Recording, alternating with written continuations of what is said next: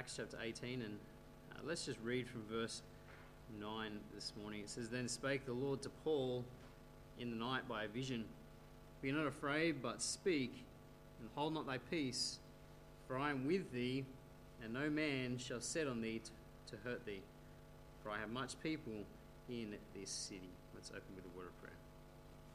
Dear Lord Heavenly Father, we thank you once again, Lord, that we can be together uh, in this place and to worship you in song and, Lord, to give thanks unto you for what you've done. Lord, we pray as we come around your word this morning, that, Lord, you would speak to each of our hearts. You'd teach us through uh, the passage before us, you encourage us, that you would uh, refresh us through your word.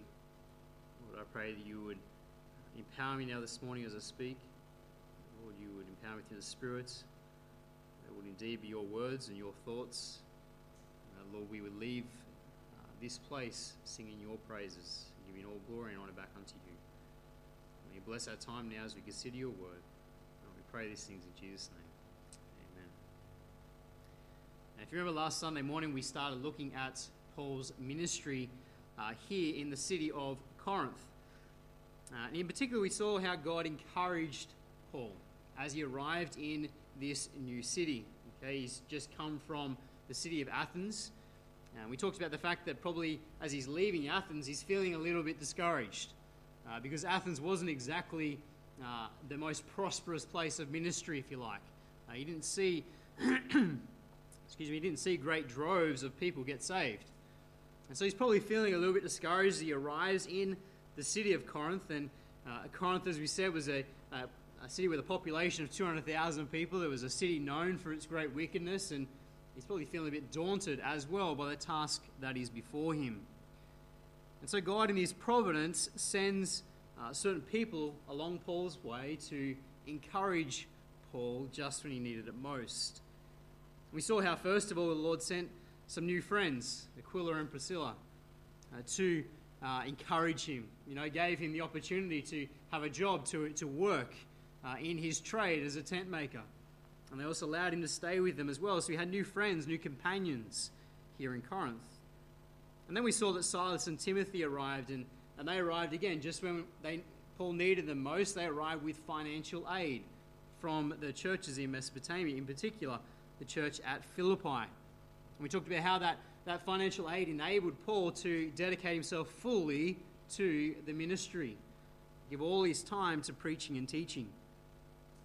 And then we saw that Paul was thrown out of the, uh, the synagogue, if you like. They rejected him. And so Paul left the synagogue, and by God's grace, once again, he found a new friend, Justus, who lived right next door. Okay, a, a God fearing Gentile named Justus, opened up his home and said Paul could minister there. And so Paul set up his ministry right next door to the local synagogue. And we saw that through that ministry, as it was thriving and people were getting saved, one of those who got saved was Crispus, the ruler of the synagogue. He came to the Lord in faith. And so, indeed, God used all of these people to encourage Paul. Okay, and they all came at uh, the right moment. Paul needed them, and God sent them along his path. God was definitely in control. God's providential care was upon his servants. But as we mentioned last week, God wasn't finished encouraging Paul. Okay, so if you like, this is the last couple of points of last week's sermon. Okay, God wasn't finished encouraging Paul. The, the Lord Himself now comes and gives to Paul a, a word of encouragement. And so the first point I want us to look at this morning is uh, God's word of assurance. God's word of assurance. Let's just read verse 9 and 10 again. It says, Then spake the Lord to Paul in the night by a vision Be not afraid, but speak, and hold not thy peace. For I am with thee, and no man shall set on thee to hurt thee. For I have much people in this city. Now, Luke here doesn't give us uh, many details, but we get the impression that between verse 8 and verse 9, uh, the situation in Corinth is escalating. Okay, the, the opposition is intensifying. Now, if you read verse 8 again, it says, And Crispus, the chief ruler of the synagogue, believed on the Lord with all his house, and many of the Corinthians, hearing, believed and were baptized. And then verse 9, it says, Then spake the Lord to Paul in the night by a vision, Be not afraid. Now, Paul doesn't need those words from the Lord unless things are intensifying, okay, unless something is taking place here. You know, we can imagine how the unbelieving Jews must have felt to see their ruler of the synagogue, Crispus, leave and go and join Paul next door. You can imagine that they are, they are not happy. You can imagine that they are uh, quite upset with Paul and his ministry. And on top of that, Paul's ministry is gathering momentum. Okay, it's not just that Crispus has gotten saved. The end of verse 8 tells us that many of the Corinthians, hearing, believed and were baptized. So there's many now coming to the Lord. There's many getting saved and they're getting baptized. This local church is fast becoming established here in Corinth. It's going forward for the Lord. And so the Jews are becoming increasingly agitated against Paul. No doubt they're furious with Paul's success and they're seeking to silence him any way they could. You know, we've seen many times already in the book of Acts how the Jews in various different cities reacted when Paul began to get some success. Just turn back to Acts chapter 14. In particular, we see what happened at Lystra. Acts chapter 14, and just read with me verse 19. It says, And there came thither certain Jews from Antioch and Iconium who persuaded the people, and having stoned Paul, drew him out of the city, supposing he had been dead. Here we are at Lystra, and if you remember, the, the Jews followed him from Antioch and Iconium, and they came and they stirred up trouble, and they basically stoned Paul to death. They thought he was dead. When they'd finished, they left him on the ground, they thought he was finished. You see, that's how quick things escalated in these cities. When Paul began to have success, the unbelieving Jews quickly opposed him to the point even at Lystra of stoning him to death. And so this seems to be what's happening now in Corinth, okay? He's getting a bit of traction. The ministry is now going forward, souls are getting saved, the church is growing, and so the situation is becoming dangerous for Paul. Okay? Uh, Paul may have even been considering leaving the city and moving on. You know, um, you know, moving on just when things are starting to you know, get good. Okay, Paul may have been considering that it's time to leave, as he had in other cities. And you know, that's when God comes to Paul and he gives him these words of encouragement. You see, these come just when Paul needs them most. Exactly like all the friends arrived in the providence of God at the right time, at the right moments, these words from the Lord came at the right moment as well. Exactly when Paul needed them. And so the Lord himself this time comes and encourages Paul. Gives him these words of encouragement, words of assurance. We're told here in verse 9 Then spake the Lord to Paul in the night by a vision, Be not afraid, but speak and hold not thy peace. God comes to him and says, Don't be afraid, stand up and boldly preach the truth. Don't hold back. The Lord says to Paul, Be not afraid or fear not. You know, these those words there, be not afraid, they immediately imply to us that Paul is afraid. You know, that's why the Lord comes and says this to him. You know, as Paul is looking at the opposition that's coming against him, he's fearing that his time in Corinth is coming to an end. You know, he's fearing that he's going to have to leave this, this new church that he's established, that he's going to get chased out of town. He's fearing the opposition and that he'll be forced to move on. You know, often I think we, we look at men like Paul and others in the, the Word of God and we sort of see them as being somehow super Christians, don't we? That, you know, they were never afraid to declare the Word, that somehow they were never affected by opposition. But the reality is that Paul was just like the rest of us. He's just a man. Just a man. And Paul, like the rest of us, is beginning to feel the opposition and feel affected by it. You know, perhaps he's feeling a little discouraged, a little worried about what's going to happen to the, these believers if he gets forced out of town. Things are on his mind. And right on cue, the Lord arrives and he says to Paul, Be not afraid.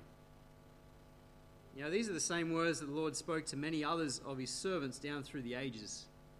You, know, you go through the Word of God and you see this phrase spoken to his servants in numerous passages. Just think about a couple of them. Genesis 15, verse 1, God told Abraham, He said, Fear not, Abram, for I am thy shield and thy exceeding great reward.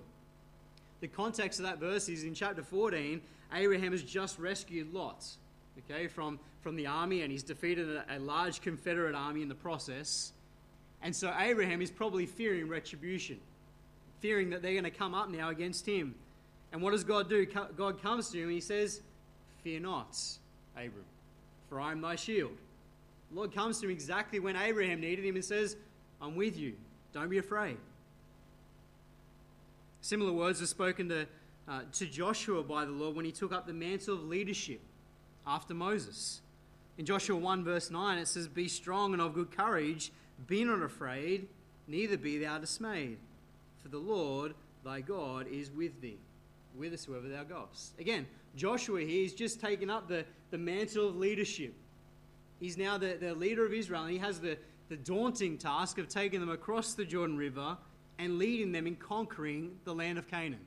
It's a daunting task. It is something that he quite, quite easily could have been fearful about. Once again, what does God do? He comes and comforts his servant with these words Fear not. Be strong, be courageous, I'm with you. Sorry, I need to turn this fan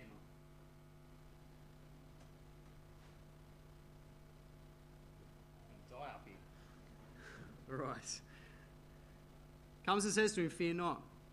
You know, we could go on and we could read numerous passages like this. You know, in Genesis 26, he comes to Isaac and he says, Fear not.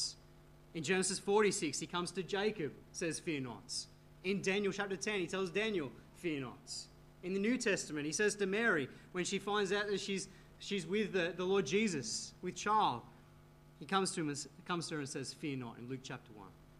He comes to Peter in Luke 5 and he says, fear not. You know, if you do a little search there in eSword or one of your Bible programs of fear not and don't be afraid, the amount of times that phrase comes up connected to God is over about 30 or so. The Lord continually does this for his servants, and then at other times it's said by his prophets to his people. You see, the, the Lord constantly comes and says these words of comfort to his people. When they're afraid, when they're, they're in the midst, they're facing something, facing great opposition, God comes and gives them these wonderful words. And they're very simple, isn't it? But don't be afraid, fear not. That's the case here for the Apostle Paul. Right when he needed the encouragement most, the Lord arrives and the Lord says, You have nothing to fear. And then in verse 10, he tells him why you don't have to fear. He says in verse 10 there, For I am with thee. He says, Fear not, because I'm with you. You know, that's enough, isn't it? The presence of the Lord is enough to dispel any fear, any fear that we have. You know, the Jews at this, at this time are probably seeking to harm Paul. They're becoming increasingly agitated against him, but Paul is reminded God is with him. God's on his side. And so, with God with him, he doesn't have any reason to be afraid of anyone. Now, Paul himself would later write in Romans chapter 8, verse 31, those wonderful words If God be for us, who can be against us? Paul learnt this, didn't he? He learnt this wonderful truth. If God's on my side, what have I got to be afraid of? What have I got to be scared of? Indeed, you know, that's the wonderful reality for all of us as believers, isn't it? You know, the Lord is with us. He's with us, and so we have nothing to fear. You know, because He's with us, we can, indeed, as He tells Paul here, we can stand and boldly preach. Be not afraid, but speak, and hold not thy peace. We can stand and boldly preach the truth because God is with us. Now, the Lord has spoken these same words of encouragement and comfort to us in, the whole, in His holy word. Go to Hebrews 13. We know these verses, but Hebrews 13, verse 5 and 6. Hebrews 13, verse 5, it says, Let your conversation be without covetousness, and be content with such things as ye have. For he hath said, I will never leave thee nor forsake thee.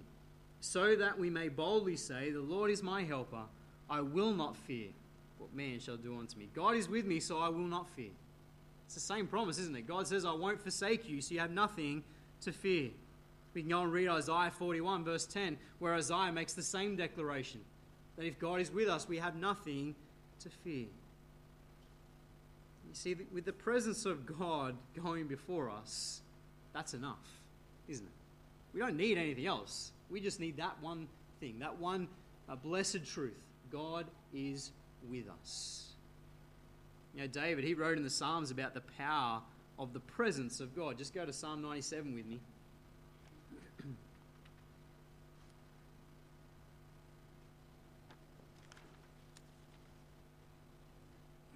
Psalm 97 and verse 5. It says this The hills melted like wax at the presence of the Lord. At the presence of the Lord of the whole earth. The presence of God is powerful. The whole earth, he says, melted like wax at the presence of God.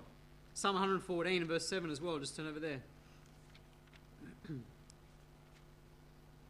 Psalm 114 and verse 7 says, Tremble thou earth at the presence of the Lord, at the presence of the God of Jacob. You see, the point is the presence of God is powerful. God is there. Our omnipotent God is there, and He is powerful. He's able to dispel any fear. And God has promised that He will never leave us. Indeed, they're words of comfort, aren't they? God has promised to never leave us, and so His presence is with us, and with His presence there, we have nothing to fear. Nothing to fear. As we read on in verse 10, we see that Paul is not only encouraged by the presence of God, but God also gives him here a promise. Reading verse 10, it says, For I am with thee, and no man shall set on thee to hurt thee, for I have much people in this city. The Lord gives him a promise. The Lord gives him the assurance that as he continues to minister here in Corinth, no one's going to hurt him. He says, And no man shall set on thee to hurt thee. Paul's given the promise that his life is not in danger here. I think it's important we notice that the Lord didn't promise Paul that he wouldn't be opposed. You see that? He didn't say, Paul, you're not going to face any opposition. No, he was going to face opposition. But God says you're not going to be harmed, you're not going to be hurt. And along with that promise that he would not be harmed, Paul is also given the promise that the work is not going to be stopped by that opposition. Because he says at the end of the verse, For I have much people in this city. See, although the work was being opposed, and it was tough, okay, it was a, it was a hard slog for Paul. God gives him two promises here, doesn't he? He says, You're not going to be harmed, and I have more people who need to get saved. The work is going to be successful. God promises Paul, he basically says, Paul, it's going to be worth it all many more are going to come to the Lord here in Corinth. And so he gives him this twofold promise it's one of protection and it's one of success, isn't it? Protection and also success in the ministry. You know, we likewise can be sure that when we are in the will of God, when we're walking in obedience to Him, He will protect us and He will give us success in the work He's given us to do. Now, that doesn't mean that opposition won't come. Opposition will come. And as we said last week, the fact that opposition comes tells us that Satan's not happy, that we're doing something for the Lord. And so opposition will come. We can be sure of that. But when that opposition comes, God will protect us. God will enable us to carry on in the ministry and be successful for Him. You see, anything that does happen to us is in accordance with God's plan, isn't it? You know, if, if like some of the martyrs down through the ages, we end up losing our life for Christ, well, that's because God allowed it to happen, isn't it? Because our, our ministry was finished. Our task was complete. So the Lord called us home. We've got to understand that. You see, we are invincible, if you like, while ever we're in the will of God. And God's not finished with us. We just keep pressing on. The world can't touch us until God says they can. And then it's for His glory. We've got to understand that. We've got to understand that wonderful truth that we are protected by God. God is protected. God is going before us. And He will give us success, not worldly success, not financial success, no, success in His ministry, in service for Him as we seek to serve Him. Now, in Joshua chapter 1, just turn over there, we read verse 9 earlier, but the verse before that, Joshua chapter 1, verse 8.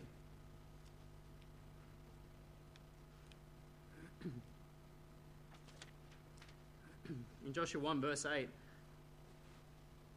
The Lord says to Joshua, He says, This book of the law shall not depart out of thy mouth, but thou shalt meditate therein day and night, that thou mayest observe to do according to all that is written therein, for then thou shalt make thy way prosperous, and then thou shalt have good success. You know, Joshua is given a very similar promise, isn't he? A promise of success. As he is walking in the will of the Lord, as he spends time in God's word and he walks in obedience to God's word, what does God say? I'll make your way prosperous and I'll give you success. Same is true for us. If we're walking in obedience to his will, nothing can happen to us that God doesn't allow. And we will be successful for him because our God is with us and we have nothing to fear. We see, secondly, here this morning that God now keeps his word. God has given Paul this word of assurance, and now God keeps his word. Let's read from verse 11. It says, And he continued there a year and six months, teaching the word of God among them. And when Gallio was the deputy of Achaia, uh, uh, the Jews made insurrection with one accord against Paul and brought him to the judgment seat, saying, This fellow persuadeth men to worship God contrary to the law. And when Paul was now about to open his mouth, Gallio said unto the Jews, If it were a matter of wrong and or wicked lewdness, O ye Jews, reason would that I should bear with you. But if it be a question of words and names, and of your law, look ye to it. For I will be no judge of such matters. And he drave them from the judgment seat. Then all the Greeks took Sosthenes, chief ruler of the synagogue, and beat him before the judgment seat. And Gallio cared for none of those things. You know, it shouldn't surprise us that as we read on in the passage, God keeps his word, should it? Of course, God's going to keep his word. God is faithful. But God keeps his promise here that he made to Paul. First of all, in verse 11, we see that he keeps that promise of success. You see, in verse 11, we read, And he continued there a year and six months, teaching the word of God among them. Paul continues his ministry now after this, this promise from God. He continues his ministry in Corinth for 18 months. You see, Paul believed the promise of God, didn't he? When God gave him this word of assurance, Paul then believed it, and Paul grabbed hold of that promise and he kept going faithfully forward continued faithfully in the work. And during these 18 months of ministry, Paul saw God bless. Paul saw God give him success. He saw souls come to the Lord, and the church is growing spiritually. You know, this 18 month period was longer than he'd spent in any of the other churches that he'd started. In all the other places he'd been to, he had not stayed this long in a church that he'd started. You know, this is strong indication of the success that he's having here, isn't it? You know, uh, God comes to him right when he feels like he's going to have to flee, right when he feels like it's time that he's got to move on. And the Lord says, No, stay, preach, I'll give you success. And for 18 months, he keeps ministering, and God blesses. God gives him success here. You know, the end of the verse, verse 11 there makes it clear that this success was not just new souls, it's also the discipleship of the believers, isn't it? He says, teaching the word of God among them. So it's not just that new souls are coming to the Lord. No, it's also Paul is having the opportunity to disciple them, to disciple these ones who've gotten saved. See, Paul spent time teaching them, instructing them in the truths of God's word, the, the doctrinal foundations of God's word, endeavoring to give them a, a strong foundation to stand upon. I think it's important we understand that Paul wasn't some breeze in and breeze out evangelist. That's not what Paul was. Paul's ministry was to go to a place, start a church, and to make disciples, to, to disciple them in the truth. And indeed, God kept his promise here. The work is going forward, it's having success. Paul is able to keep ministry. And then in verse 12 through to 17, we see that God keeps the second part of his promise. The second part is fulfilled as well as God now protects him. You see, God said that no harm would come to him as he ministered in Corinth, and God keeps his word. Paul is divinely protected. You read verse 12, it says, When Gallio was made deputy of Achaia, the Jews made insurrection with one accord against Paul and brought him to judge, the judgment seat. Verse 12 tells us that there's a new deputy or a new proconsul named Gallio. Okay, he's appointed over the province of Achaia. And Corinth is the capital city. We talked about that if you remember when we looked at Corinth. So Corinth is the capital city, so this new deputy, this new proconsul comes to town. And according to historical sources, he became the proconsul in July of AD 51. Okay, so that gives us a time frame here, doesn't it? it tells us when the, these events occurred. Okay, around AD 51. And the Jews, they saw this appointment of Gallio as an opportunity to deal with Paul. Their hope was that this new deputy, this new proconsul, would proclaim Paul's ministry as illegal. And so we see that they arrest Paul, they, they bring him before Gallio, and they accuse him of teaching men to worship God contrary to the law. Just read verse uh, 12 again. There it says, When Gallio was made deputy of Achaia, uh, the Jews made insurrection with one accord against Paul and brought him to the judgment seat, saying, This fellow persuadeth men to worship God contrary to the law. And so this was an accusation that Paul is breaking Roman law. That's really what they're accusing him of here. You see, we've talked about it earlier on in the book of Acts, but um, with, with the Romans, religions had to be approved by Roman law. Okay, it had to be approved by Roman law for it to be taught. Otherwise, it was deemed illegal. And that's the accusation here they're bringing against Paul. They're accusing him of teaching a religion that's illegal. We've seen them accuse Paul of this previously. Go back to Acts chapter 16. Acts chapter 16, verse 19. It says, And when their master, her masters saw that their hope of their gains was gone, they brought Paul and Silas and drew him into the marketplace under the rulers, and brought them to the magistrates, saying, These men, being Jews, do exceedingly trouble our city, and teach customs which are not lawful for us to receive, neither to observe, being Romans. Uh, and the multitude rose up together against them, and the magistrates rent off their clothes and commanded to beat them. And when they had laid many stripes upon them, they cast them into prison, charging the jailer to keep them safely. Who having received such a charge, thrust them into the inner prison and made their feet fast in stocks. So here we see them. Um, they're, they're brought before the magistrates, and this same accusation, they're teaching something that's not lawful for us as Romans to receive. In Acts chapter 17, verse 6 and 7. Uh, we'll start in verse 5. It says, But the Jews, which believed not, moved with envy, took unto them lewd, certain lewd fellows of the baser sort, and gathered a company, and set all the city in an uproar, and assaulted the house of Jason, and sought to bring them out unto the people. And when they found them not, they drew Jason and certain brethren unto the rulers of the city, crying that these have turned, sorry, these, these that have turned the world upside down are come hither also, whom Jason hath received, and these all do contrary to the decrees of Caesar, saying that there is another king, one Jesus. So again, you've got the Jews this time, they drag them before the rulers, and they accuse them of teaching something that is a contrary to the Roman law. Okay? You see, on each occasion, the, the desire by this accusation is that the, the rulers, the magistrates, or in this case here, it's the, the deputy, the, um, the proconsul, the desire is that they would deem Paul's religion as being illegal. Okay, and they would deal with it, put a stop to it once and for all. In verse 14 here, we see that Paul now he gets ready to defend himself as he's done on various occasions.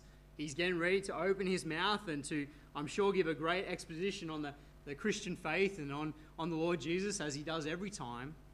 Before he can speak, Gallio defends him. Verse 14. And when Paul was now about to open his mouth, Gallio said unto the Jews, If it were a matter of wrong or wicked lewdness, O you Jews, reason would that I should bear with you. Now, Paul's about to open his mouth and defend himself, and what happens? The new proconsul, the new deputy, stands up and he defends Paul. He defends Paul. You see, Gallio's, he's not blind to what the Jews are up to. He's not blind. He knows that, you know, really the issue here is not an application of Roman law. Really, it's a, an internal squabble, okay, of the Jewish religion, basically.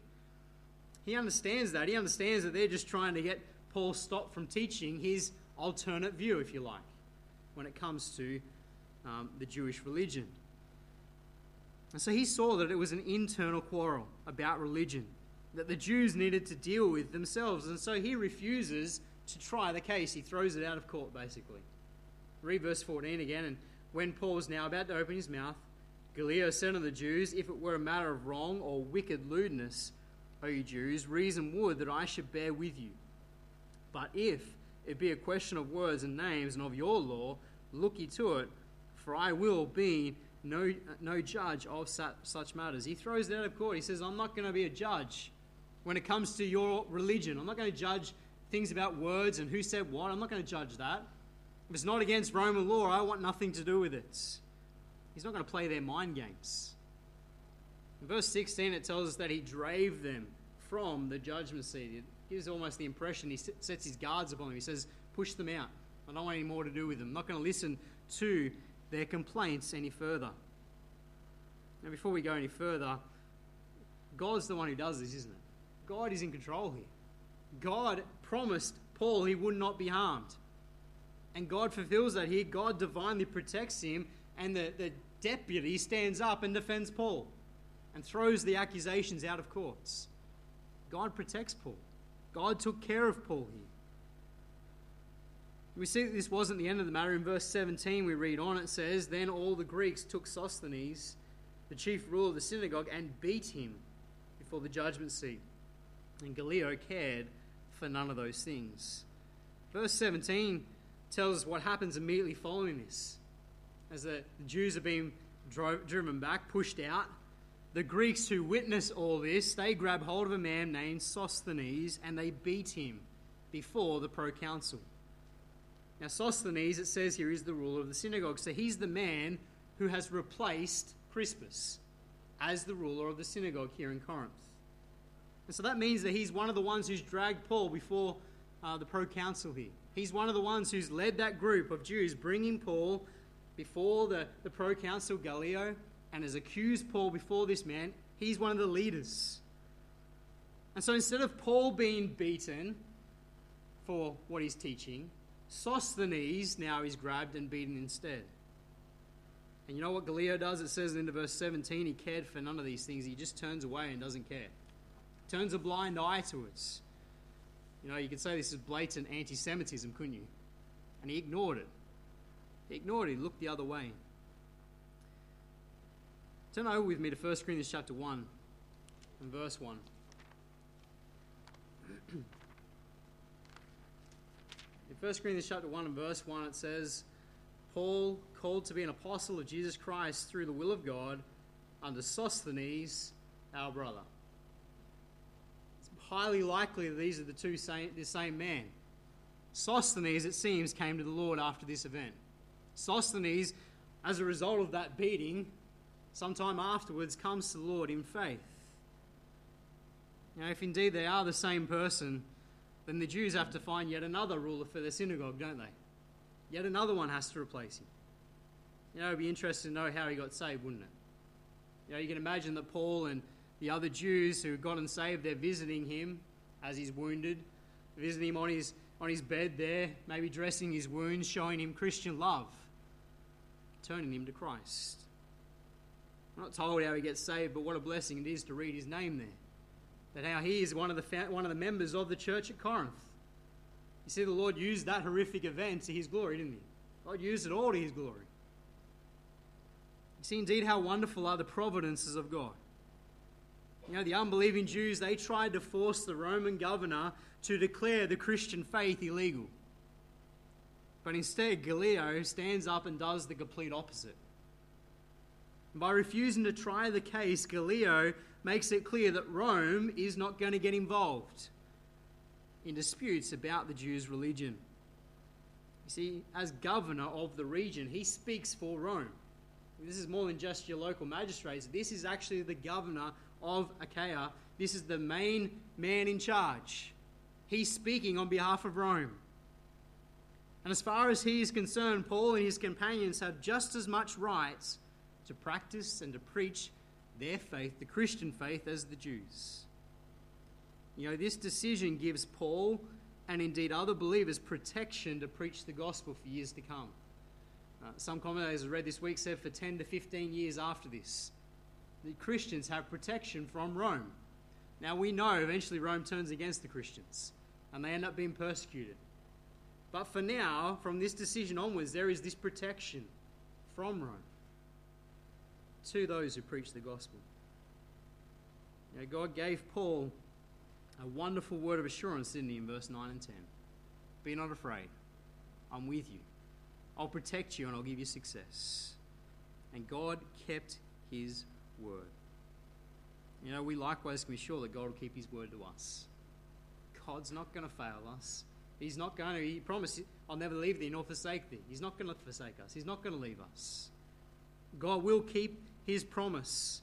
And because he's with us, we know he will enable us, protect us, and give us success as we seek to serve him. You see, like Paul, what we need to do is grab hold of that promise and believe it by faith. Don't we? Grab hold of it, believe it by faith, and press forward in our service for Him. Let's close in a word of prayer. Dear Lord and Heavenly Father, we thank you so much for your word once again. We thank you, Lord, that you do indeed encourage your servants, you encourage us, Lord, with promises. Lord, promises that you will not forsake us, and that because you're with us, we have nothing to fear. And Lord, we know that like Paul, Lord, you go before us. You will protect us and you will give us success as we lay with you in the ministry. Lord, help us, Lord, this week to go forth with this wonderful knowledge. Help us not to fear as we stand and we, we tell others about you. Help us to be bold in the declaration of our faith. And may you bless as we, we go forward for you as a church as well in this place. And pray these things in Jesus' name.